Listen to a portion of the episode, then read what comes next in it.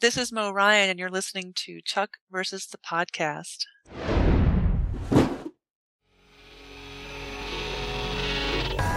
You were about to enter Chuck versus the podcast, the place for people who love Chuck and the people who work on Chuck. The only show that takes you behind the scenes with the stars, Yvonne Strahovski. Zachary Levi, Joshua Gomez, Ryan McPartlin. Adam Baldwin, Sarah Lancaster. interactive interviews, Julia Ling. Phil Klemmer. all the cast, Vik Sahay, Tony Hale, Scott Krinsky, Mark Christopher Lawrence, Bonita Friedericy. fun hosts, This is Mel. This is Liz. Now you can see how wacko we are. the writers, Ali Adler, Scott Rosenbaum, Zev Borow, the editors, Matt Barber, Jeff Granville, Kevin Mock, contests, We are giving away a Chuck press kit. the directors, Jason Ensler, Norman Buckley, the guest stars, Steve Austin. Kristin Kreuk. the music, This is Tim Jones. guest hosts, I'm Kaylee from Toronto. conventions, Lights come up, and here comes Jeffster out on stage. set visits, This is the guy right here. and much more. Are you ready?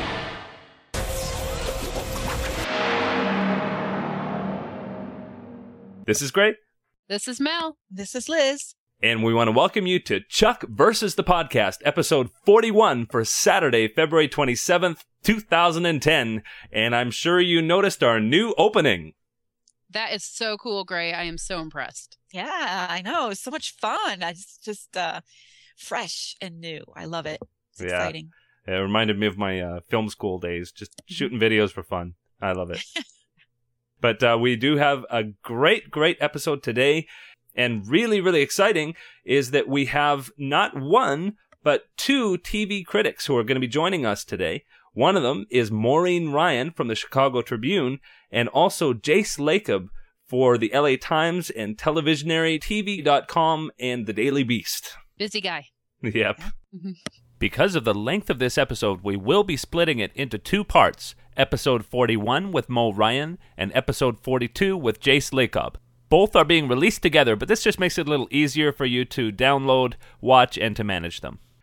And uh, you'll notice that um, we we had twittered that Phil Klemmer was going to be joining us in a roundtable format, and we've just had a bunch of uh, scheduling issues, uh, scheduling conflicts prevented that from happening. We will have Phil on the podcast later. He's actually, I think, been on the podcast more than anybody else at this point, and he'll be coming back. But um, but unfortunately, he couldn't this week. But we were able to have some great conversations with uh, with Mo and with Jason. You're gonna love them. So um, let's give our girl Mo a call and see if she can join us at this round table.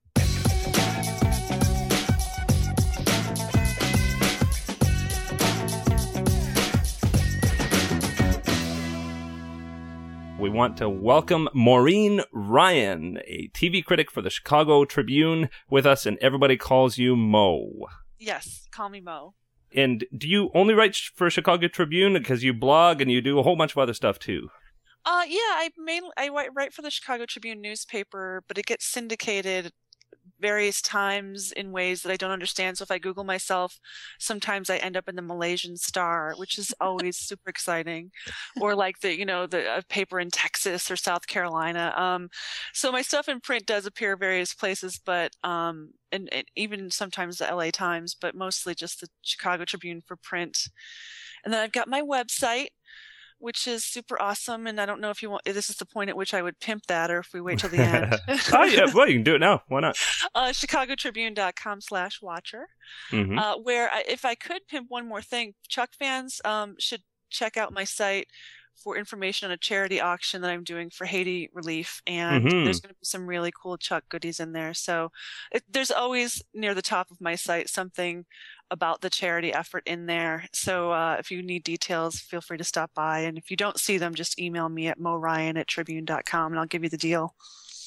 Hmm And I love your Twitter updates. How can how can people follow you on Twitter? Oh, uh, Twitter is just uh, you know Mo Ryan. So if you follow at Mo Ryan, you'll uh, you'll get me and all my my musings. And at two o'clock in the morning on Friday, I could not restrain myself. I was like, should I should I go on Twitter now or should I? And sure enough, I tw- I tweeted about the first couple of uh, Chuck episodes, and you know, at two in the morning, people were, were replying to me on Twitter, which was like, "Yes, Chuck Nation in the house should be sleeping or partying or doing something." the Chuck Nation never sleeps. Exactly. I know Jace Lacob was uh, was twittering about every moment. It's like I I have the set. I'm opening the set. Now I see the set. right. I've read the letter from Josh and Chris, which I Yeah. so uh it's interesting um you know I, I've, I've now watched all four hmm um and you know i'm going to try to be as vague as possible but you know if you guys want to just ask me questions about just the show in general or what i thought of those four i'll let you guys lead the way hmm Well, wait, why don't we go sort of chrono- chronologically? Um, We can start uh, sort of what your experience is with this season so far. Like, when, Okay. leading up, so Mask hasn't even happened. What do you think of season three so far and how it compares to one and two? Yeah, the first, uh, you know, let me just really briefly sort of state where I'm coming from with Chuck. You know, the first season of the show, I had some trouble with it. And it's funny because I want to go back and kind of watch that again because, you know, I know that Chuck is not about plausibility and, you know, th- whether this could truly happen, but I just had trouble with like, why don't they update the intersect? And certain things just didn't click with me. Then in Mhm. season two, um, you know, and I had heard enough good things about it from people I respected to be like, okay, I'm going to give season two a try and really from season two um from from minute one i was i was in i was hooked. And i think the season um had a lot of really cool high points you know topped by the last couple episodes of the season which for me were just you know outrageously fun. And um i was certainly in there pitching with you know i hope a small part of an effort that i think was led amazingly by fans and i certainly take no credit because i really think it was sort of a, a, a grassroots thing that the media just kind of latched onto um, later in the game. So you know i was very very excited when the show did get renewed and wrote a lot about that. Um, and you know season three um, i devoured you know those first five episodes when nbc sent them out. I thought you know i thought there was some getting back into the swing um, changes or, or maybe some some rough spots but overall i thought they were fine but from the beginning i thought season three has a different vibe from it and i've been really thinking a lot about this and you know having interviewed um,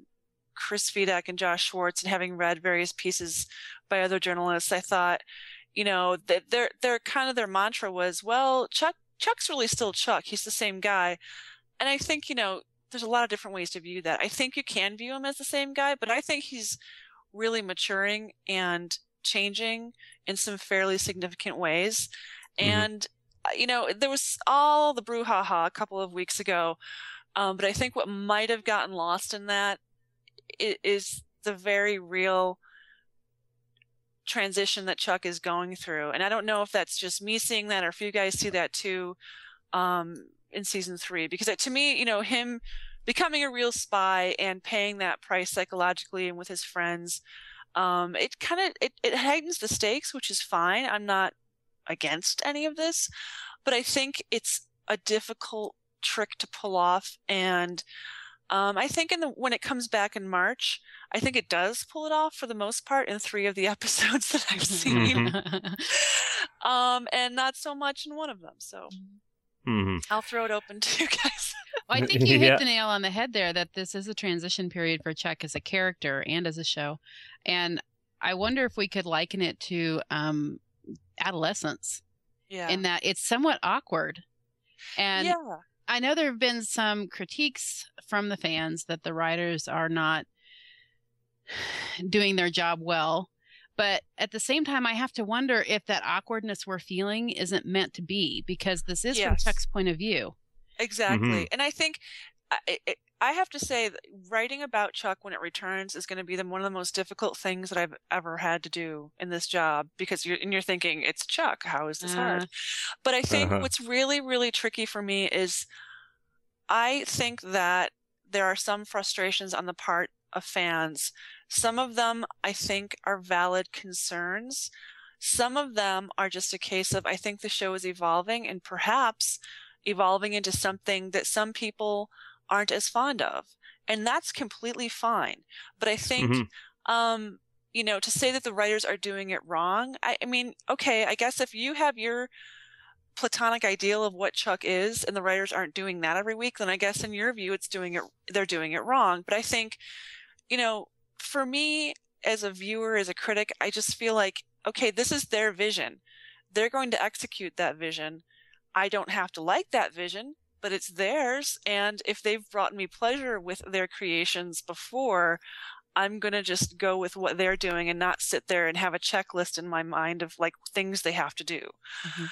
Um, Mhm. having said that, I think it's a tough, it's a tough balance to pull off. I mean, I think you can look at something like Ugly Betty, which had a Mm. really interesting mixture of tones and feelings and plots and situations, some extremely uh, purposefully campy melodrama mixed with you know heart tugging family melodrama and i think that was tough and i think really what they found with that show is it was just really hard to pull that off week after week and it was really easy to veer from one extreme to the other and kind of have the viewer just kind of feel like it was out of control um, i don't think chuck's out of control i just think that um, for me as a chuck viewer sometimes i'm going is this the same show Mm. i don't Right. I don't know is that good or bad Mhm. so Well, It's interesting that you compare it with Ugly Betty because I think pretty much everyone's going to agree that season three of Ugly Betty was whoo.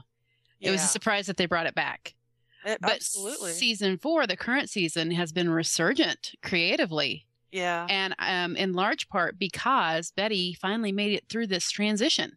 Right She went from being, in a sense, an asset hmm and now she's a full-fledged member of the staff she's an, an editorial an editor on the magazine for those that aren't Right. familiar with the show um and it's a, it's an interesting parallel to to chuck i just am hoping that and i'm pretty confident that chuck is going to be able to pull it off pretty I- I quickly in just a couple more Yeah. weeks I think so. I mean, I think I think you raise an excellent point that you know, what is the new character that this person morphs into, and is the ugly Betty of season four still someone you care about? Mhm. And I think, um, I think though, for my money, season three of Chuck hasn't always you know stuck the landing in terms of the plotting or the tone or developments or you know things like that that I wasn't particularly keen on um, I think there's still a lot of heart to the show, and I still think with the cast that they have, they are amazingly blessed because they are able to pull off a lot of other stuff that I don't think other people could do. And I think Zachary Levi is such a good actor that I'm going to care about who he plays no matter what he does, you know? Mhm. and I think that's a really rare gift um, for an, a performer to have, and he he really has it. So it's given them a lot of leeway in terms of selling stuff. And I got to say, you know, um, Yvonne Strahovski has really, really stepped it up this season for me, and I think one of the high points of the next few episodes is how how great she is. I mean, she I I went from in season one thinking she was perfectly competent to in season two thinking, hey, you know, I'm kind of really liking where she's taking this and she's she's kind of engaging me more to in season three just feeling you know absolutely awed by you know how good she's she's do, wor- working this role Mhm. how She- well she's working this role i'm sorry this, that was terrible grammar just now well she has her own um, transition uh, the the character of sarah has her own transition that she's making that i think often gets overlooked because again chuck is of course the focus of the show um Well, I, I think that's totally true. As a matter of fact, what I think people have really missed out on um, is is the fact that she's really damaged goods this season. or you know i think I, I think you guys raise an excellent point and i think in a way even for for me when some other things aren't working and i want to make it clear that for the most part i really liked the episodes. Um but you know there's been there are some developments that happen that i think really only because the journey of sarah is so compelling i was kind of willing to to buy into them.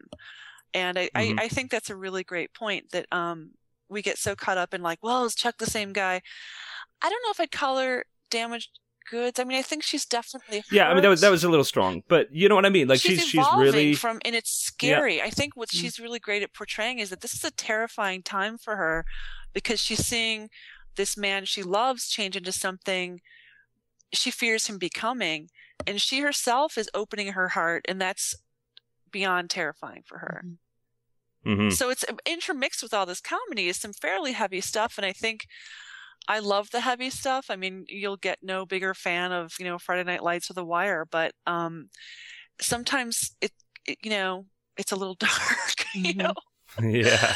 And it's not what we're used to, especially if you go back to season one. That was so Oh, lighthearted. absolutely. exactly You know, and then and season two was pretty lighthearted as well. I mean, it had its dark moments, but it feels like season three we just went straight for the darkness, and there wasn't maybe enough dusk, well if you and will. Yeah, and I think yes, that's a great way to put it. And I think one of the biggest problems with this season is that um the the supporting cast is intermittent and it's just it's just Mhm. making it seem choppy to me. Yeah. And I think that's And and how much of that sh- is the budget? It's a lot of it is the budget. I'm I mean, I'm just surmising. I have not gotten that word from you know anyone officially associated with the production, but it's it's absolutely got to be a budget thing. You know, it's quite common in TV for people to have a deal where they they're con- they're a series regular, but they're only contracted to appear in you know maybe ten of the episodes of the thirteen, or you know twelve, or you know si- ten, or nine, whatever. Um, but I think w- even with the guest cast, you know, we had Shaw was there, and then he's not there, and then you know, you know, Hannah's there, and then one episode she's not there, and it's just, it's just kind of making it seem a little bit choppy. Um, and I think, you know, it's it's affecting the tone of the show because those supporting characters not only ground Chuck's world in some reality and even some sort of relatable mundane reality, but also some comedy. You know, they lighten up the Mhm. stuff. And I think with the episode that comes back, there's very little of that. And, you know, it it goes to a kind of place that is I don't know. It was just a it was just an interesting tone. I don't necessarily it's one of those things where I'm just really wondering what people are going to think of it. I'm not like, oh gosh, you know, there's a funeral and 10 people die. It's not like that. it's, it's, you know, it's recognizably a Chuck episode, but, um, I would guess if I had to bet money that if the creators of a show were asked, what episode do you want to take a break on? It would not have been mask, take a break, Mhm. and then fake name. hmm they would have said, Yeah. Yeah. please God, no, not that. I think they yeah. got the Well, and and it's an important Yeah. point. It's an important point that that they were initially writing for 13. Now they're not. Um, they were originally writing for after the Olympics, and then ha- having to deal with this break, and that's not something that they were writing towards. Not at all. No. And I think, you know, some of what we're seeing this season too, I think is based on them only having that initial order for 13. And it, you know, I'm super happy they got more episodes, but I think, um, some of the stuff as was widely discussed, you know, after the mask, uh, aired, uh, was, I really respect the idea that not everyone in the Chuck fandom was up in arms about these two people having other love interests. They maybe weren't fond of that, but it was Mhm. really not handled particularly well, especially in the case of Shaw. And I think it's, you know, I would never want to disrespect fans and be like, oh, they're just shippers and they're just, oh, it's like, no, I think, you know, it- let's distinguish between people just hating the idea of any other characters existing in Chuck and Sarah's orbit versus just having legitimate beefs with how particular elements of the story were handled. Yeah, and I found it interesting that um, the shippers, if you want to call them that, weren't. I mean, I, I got a lot of messages from from people saying, "Hey, I'm a shipper," and I had no I problems did with too the episode. on my site too. They're like, mm, okay, yeah, you know, I which you know, I think there was just I've just gotten some feedback from some fans saying, you know, please don't paint us all like we're just crazy people who don't like anything but Chuck and Sarah. But um, I never really saw it as that. And in fact, if you know, the biggest problem I had with Mask was I just thought the it just didn't the plotting left large gaps in logic and you know the space time continuum. So that was kind of where I what jumped out at me. Um, I think that's what had Yeah. so many fans upset and why the the hullabaloo lasted as long as it did was because these other mainstream um I'm not going to call them critics because they don't normally talk about Chuck uh commentators if you will uh from NPR and Time and even the LA Times picked up on this unrest and they specifically targeted one comment on Alan Sepinwall's blog right. calling for a boycott. But I can I can just offer you the perspective of being in the media. I was on Alan's site. I was just like looking at comments. I wasn't. I was just lurking. Mhm. And when I, I saw that, and I saw the level of anger. And for my money, I mean, maybe I'm just overly impressed by the Chuck fans' organizational abilities, but we as critics saw the Chuck fan base um, in a viral way decide to make something happen and make it happen. And so Right. it was scary. And I think social media certainly amplifies that. Mhm. Something that would have been a two day wonder on a few sites turned into something bigger.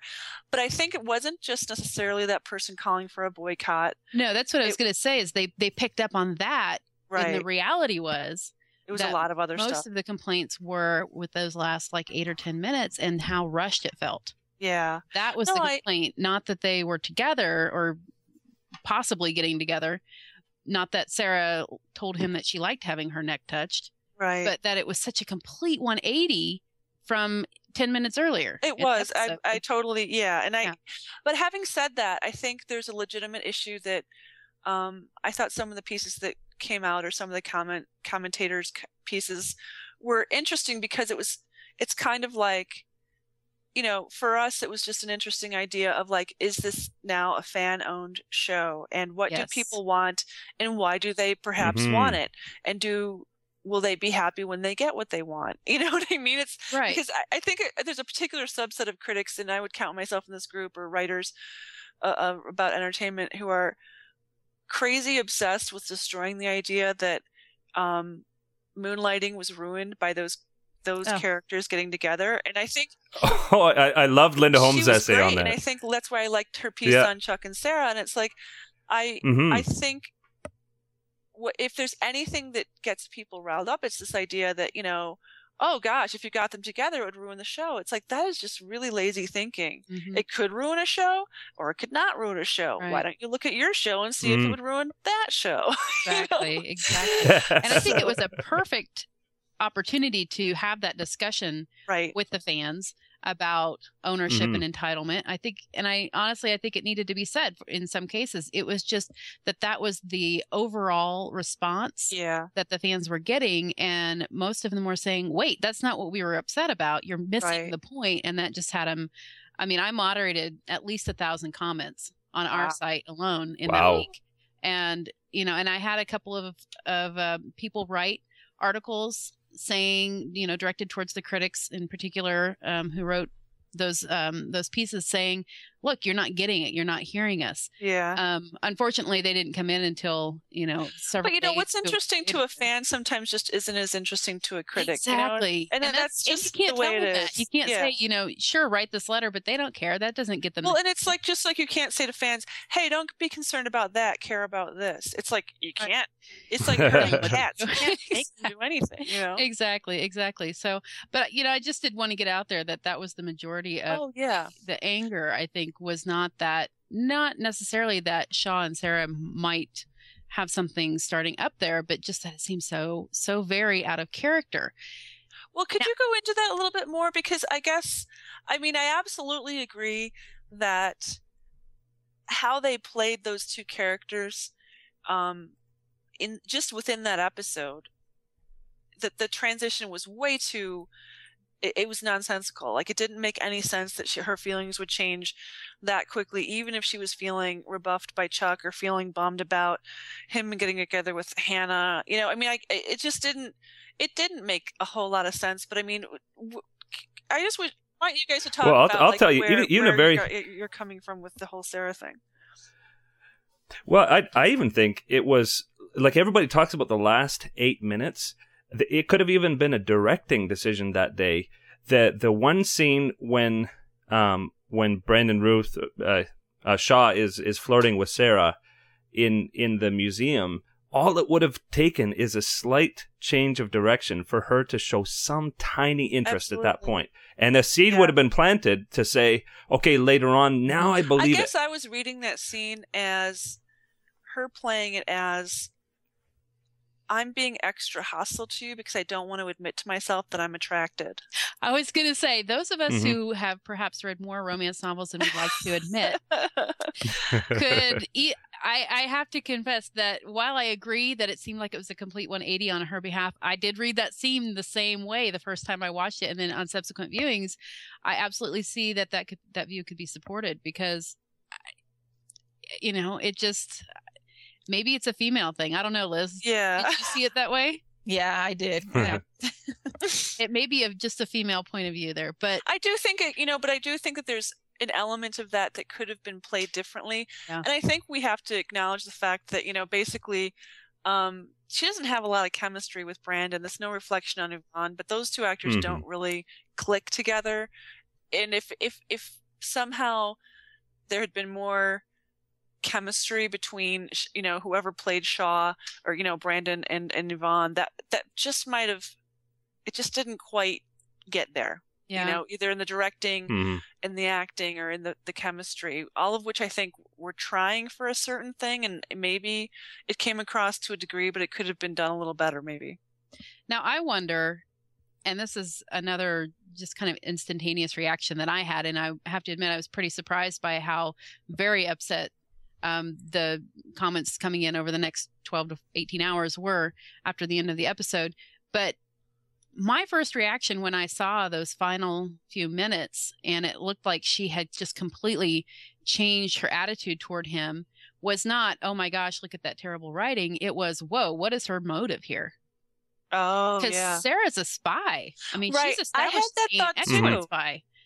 I I had that thought too, and I guess that's why for me I was also a little taken aback by the reaction because I just I mean first of all my reaction was driven by the fact that um the I, you know these people are not listed as cast members this season. You know what I mean? Like I was Right. like, well, We know the end is in sight. that the end is going to come and this is you know i may not necessarily be fond of the you know romantic interest of the week you know again for the eighth time but you know i Mhm. get what that is and i i'm not so threatened by it you know in that sense um th- i think that that that colored my response as well the idea that maybe she's working an angle here and doing her job Mhm. and doesn't really trust this guy and is you know trying to get inf- information and having said that um again i think yeah i don't know that they've that they've sold that particularly Well, well. obviously not. And again, it would have taken just a slight change in direction, but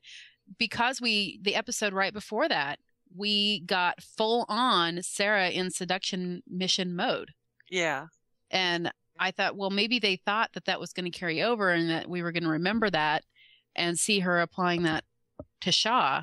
It mm-hmm. just didn't work. It just didn't happen. Something, I don't know if there's like a, a 30 second part of a scene that's been cut that would have explained it all. Um, I don't know, but that was my first reaction was, whoa, the, the red flag here is what is Sarah doing? What is she up Right. to?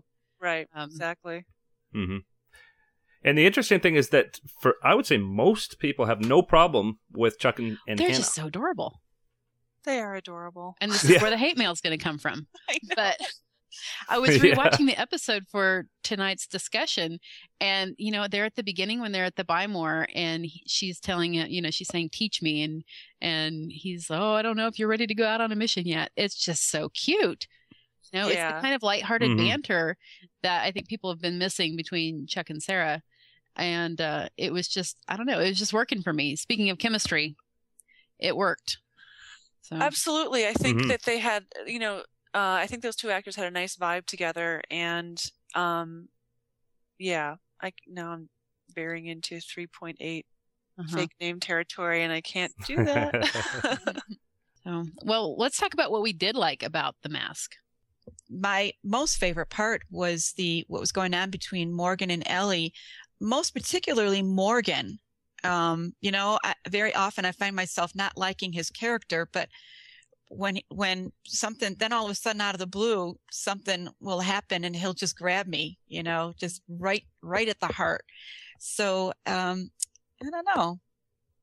You What do you couldn't help but feel for him there at the end. I mean, of course, Chuck didn't know that Morgan had a crush on Hannah. So, Right. you know, he didn't, he wasn't betraying his friend, but gosh, Morgan's Oh, whole yeah. heart was crushed.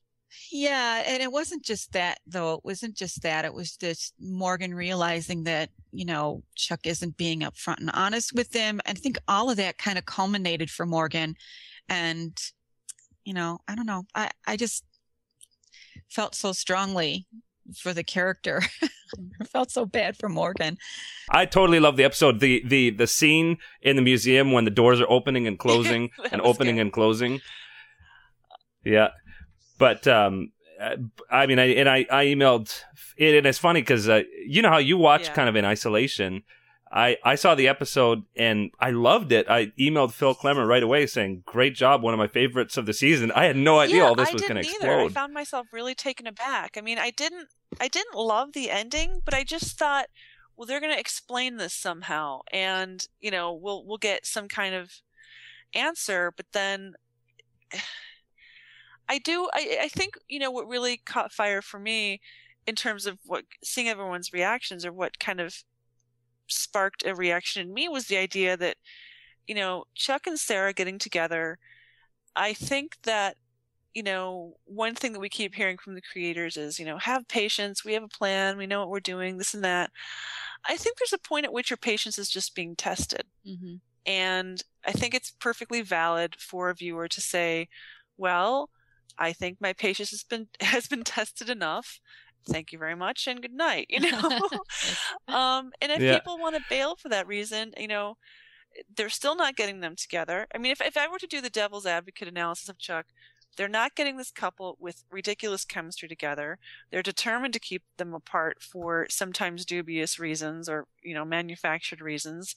It's they're taking it a more serious direction. There's less of the comedy because less of the supporting cast is available on a regular basis. So, I mean, that's the devil's advocate viewpoint in which one which my own spouse was, you know, offering to me at various times and i just said well you know i really think you Mhm. should give it a chance and so he, i still i've still got him on the chuck train but you know i think there's some wavering and i think that's another reason that um, people took note of the brouhaha because um, chuck is not grey's anatomy it's not a show that will for sure come back no matter what you know barring a nuclear bomb falling on the set you Mhm. know and hmm if you know it, it it's it's got a delicate relationship with its fans because it has very very active fans and very um, devoted fans but you know having a devoted fan base as the creators of lost will tell you is a double-edged sword hmm it's not always a pleasant experience hmm Yeah. Well, speaking of Lost, you you love Lost. That that's a show that delivers very strongly, and yet has had a few episodes that that sort of Yeah. lose people for a little while, and then the people come back and lose people for a little while. But you you know you trust them because of what what Yep. you've seen. I've I trust Chuck because of what I've seen. Very yeah, very yeah, I agree. I mean, I think Um, it, it's. I do trust them, and I do. Here's the thing: when Chuck is really working, few shows please me as much. Few shows make me feel. Uh, basically, when Chuck is really working, it makes me feel like every single, you know, ounce of devotion that I've put into the show, I'm getting back, you know, triple. hmm So, um, so there's that, Mhm. you know, but I think that doesn't necessarily for me, and I don't think for fans either, make us think, well, then that then it gets a free pass because that free pass free passes don't exist. No, and I think one of the things that came out of when we were running the the renewal campaign, one of the compliments that the Chuck fandom received was what a smart campaign it was, how intelligent it was. Yep. So I think that it it wouldn't be fair to then say, oh well, the show's back on, so there's no longer any intelligence, and there you know nobody's going to question Exactly. the show. And this is a smart fan base. Yep. So and I've seen this happen with so many shows. Um, and again, I've seen it happen with episodes where I'm like, really? People are mad about this this episode. It's just you can never predict, but Mhm. um, it's yeah, people can get very up in arms, and you know, I, I would actually compare it to the Buffy, Joss Whedon fan base, in that Mhm. people are very very devoted, but they're also extremely demanding and I think rightfully so, um, of Mhm. what they're seeing and what you know they they're holding these creators to a higher standard because they know what they're capable of. Mhm. So it's a lot of pressure for the for the Chuck staff, but they seem to deliver. Um, so I yeah, Yeah, the majority of the time, you know, they do. They deliver to that higher standard, I think. Um, but it's always hard to know, like in your mind, like okay, I know the absolute best that you're capable of. You know what I mean? And I Exactly. just- and then when they don't meet Mhm. it, there's so much disappointment because there's more disappointment, right? You know, I because you're. Yeah. Yeah. You're you're really expecting X and you get Y and you're like, no. uh." Well, you know, yeah.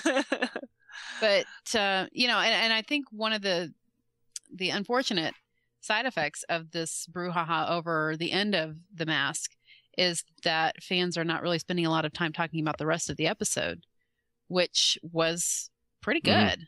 Um, like Gray pointed out, the the Morgan and Ellie storyline. It was nice to see them working together again, Mhm. or attempting to. Yes. The secret knock. um, to see Ellie concerned about her brother and to see his best friend concerned about Chuck, um, that was, you know, we that's not something we've been able to see a lot because again because of the intermittent supporting Yeah. characters. So it was nice to see them and nice to see a storyline with the two of them together. Um, you know, in any episode of Chuck, there's going to be stuff that I like. I I think in general, um, Mask was just okay for me, and I don't mean that as sort of you know, oh, faint praise, it's terrible. Um, Mhm. it just didn't quite. It, it it held out some promise that I just because you know here's the thing, for me as a Chuck fan, I really don't like it when the plotting feels thrown together mhm. and that was actually some of my problem in the first season was that it just felt kind of like it just when it really pops for me is when the comedy is working when the relationships have stakes when the situation is um has tension but also comic relief and it makes sense Mhm. within the chuck universe i want this to make Mhm. sense and not have a lot of loose ends or plot holes Mhm. and Like, Like Dubai last time. Oh, Like yeah, Dubai in the last uh, episode. I kept thinking with um yeah with Nacho Sampler, I was like, why would this guy who's stolen high tech, you know, products from a very dangerous group of people go to a public trade show with guns. where there are many weapons? I just was like, yeah. boy, this guy is does not seem that smart. If he's supposed to be a genius, I'm not buying it. Doesn't have the street smarts. That's No, for not- sure. So Yeah. yeah, there was some stuff like that, and you know, I'm gonna just say in the interest of full disclosure, there were some issues like that that I had in the episode that airs when the show comes back on March 1st. Um, hmm it's it's challenging for me. How do I talk about Chuck? I want people when Chuck comes back to watch the show, and to, I'm gonna say that thing that sometimes can drive me a little bit up the wall when creators say it, which is have faith, and even if you feel like maybe that wasn't perhaps your most favorite mixture of Chuck elements or your favorite set of circumstances or story, I would say definitely keep keep the faith. You know what I mean? I think it will pay off down the road. I know there are a couple of things that are coming up in the next episode that Mhm. are um, supposed to be pretty good payoffs. Uh, we we know that it's uh, Kristin Kreuk's last episode. Yep. It, it's Hannah's last episode. Yep. Um, so seeing her exit, I think, is going to be something that fans will greet happily. Um, no, no offense to Kristin because she's done a wonderful job. She's delightful. Yes. And I think that she was very underused on Smallville. Sidebar. Just had to say that. I mean, she was used, but I mean, I, that show Mhm. does not strike me as, you know, using its uh, the people who can act very well. Let's put it that way. Oh, oh. Ouch. Sorry, keep going. I interrupted. Um, well, and then there's also we we know that the fake name in part refers to Sarah, Mhm. and that um, Yvonne has said that there was something coming up in this batch of episodes. I think she was saying in episodes three, uh, six to eleven or ten Mhm. that uh, fans had been waiting for, and um, I think the overall assumption is that she's talking about finding out Sarah's real name. So that's what I'm looking forward to. Those two elements. The rest of it, I don't know. We'll wait and see. It'll be I think it'll be surprising for people how all that plays out. Mm. And I th- I think there's more than one fake Mhm. name. So just There putting always that is. out There there. always There's, is. there's a few there's a, there's a there's a nacho sampler of, of fake names, I think. So That could lead us to. Uh, we know you've seen Yes. eight, nine, ten, and eleven. Just in a general way, Spoiler-free. spoiler free. Um, epis- maybe you could talk about even yeah, um, further in the future. I, I have some clues about what happens down the road. Um, I Yeah, don't. sorry about that. Oh, that's okay. I wanted to know that. Actually, that Okay. makes me more excited. Something I that- accidentally spoiled her earlier today because I thought something had already happened that hadn't. Oh, that's okay. Honestly, the, the, the worst accidental spoiling of my life was when someone told me something about a Lost finale that had not aired that this person assumed that I knew, and it ruined the entire finale. Oh, for- no. no, Mel. Honestly, it Oh, was no. fine. What what transpired earlier today. Um, in a in a nutshell, um, I really, you know, f- for me, the episode when it comes back was one that, in some regards, I think some groundwork was laid that gets paid off later. It's not the the for me. I know that other people who've seen it think it's very funny and has some great stuff from Zach. I just thought overall the episode um, that I loved, loved, loved the most from that set of four um, is the one that airs on March 8th. It's 3.9 Chuck versus the Beard. An absolutely stellar episode. I believe it's Scott Rosenbaum's last one, and I just, from start to finish, absolutely adored it. And it's one of my favorites of all time. I think it, for me, it's up there with like, you know, Chuck versus the Colonel. You know, it just Mm. really is firing on every possible cylinder really, really well lots of buy more action and, I, and just you know i just love i love that i love that when it's all kind of like the gang's all here stuff Mhm. so um the Mhm. other the, the the you know uh, again i've seen the four that air in march three of them are you know ones that i thought were extremely strong. And and i think the important part is they move the ball down the field. You know what i mean? Like they're Uh-huh. not it's not just like and then we're going to do this and you know nothing's really changed. And it's just kind of like a, you know a one-off mission which can be great. I'm not like dismissing that idea but um they're really meaty meaty episodes i mean i think it's fairly vague enough to say that there's one episode that's very john casey intensive which you could give me like a three hours of you know adam bald grunting and i would like replay that on my TiVo like 20 times. I would love that. So um, it's really good Yeah. because you've got Robert Patrick as a guest star, you know, and I it's anytime it's a John Casey episode. It's funny to me because like even if it's a Casey episode, he doesn't necessarily get substantially more lines because of the nature of the character He doesn't need them. he doesn't need them and that's really you know such a testament to adam's skill is that you know he's really able to do so much with every other you know tool in his actor's toolkit um and then yeah i mean heading toward the end of the season definitely the last one of the bunch that i saw is 3.11 chuck versus the final exam.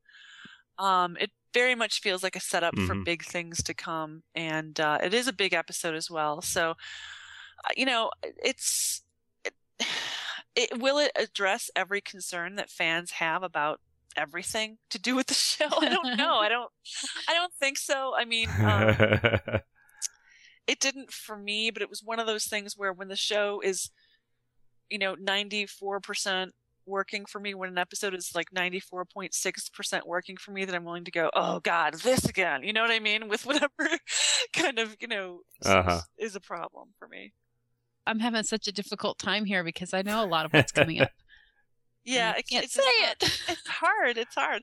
Well, you know what I keep having to remind myself too is that um, there's a lot more to come. I ke- for some reason I keep thinking, oh, and then, you know, episode eleven of the season. It's like almost, but it's almost the end of that arc. And I'm really, I honestly, I know that a lot of, you know, I, I think a lot of people out there in the fandom and some people on this on this podcast have more of an idea what's to come late in the season. I have zero idea, and I'm just I'm like I don't know what they do. They do something. It's going to be big. I hope it's big. Um, we'll see. It has to be awesome, though. I demand that. Indeed. It wouldn't be Chuck if we didn't Yeah. demand that it were awesome. Exactly. Yeah. Exactly.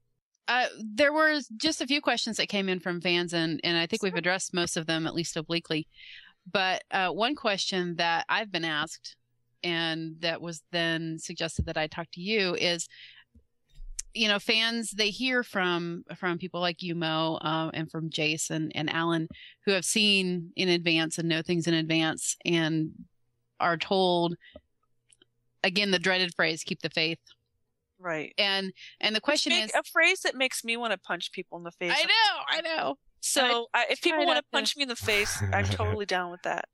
oh no please don't be going around punching them on the Mhm. face No, don't we punch do me. in the face. not I meant that theoretically, like in your metaphorically. mind. Yeah.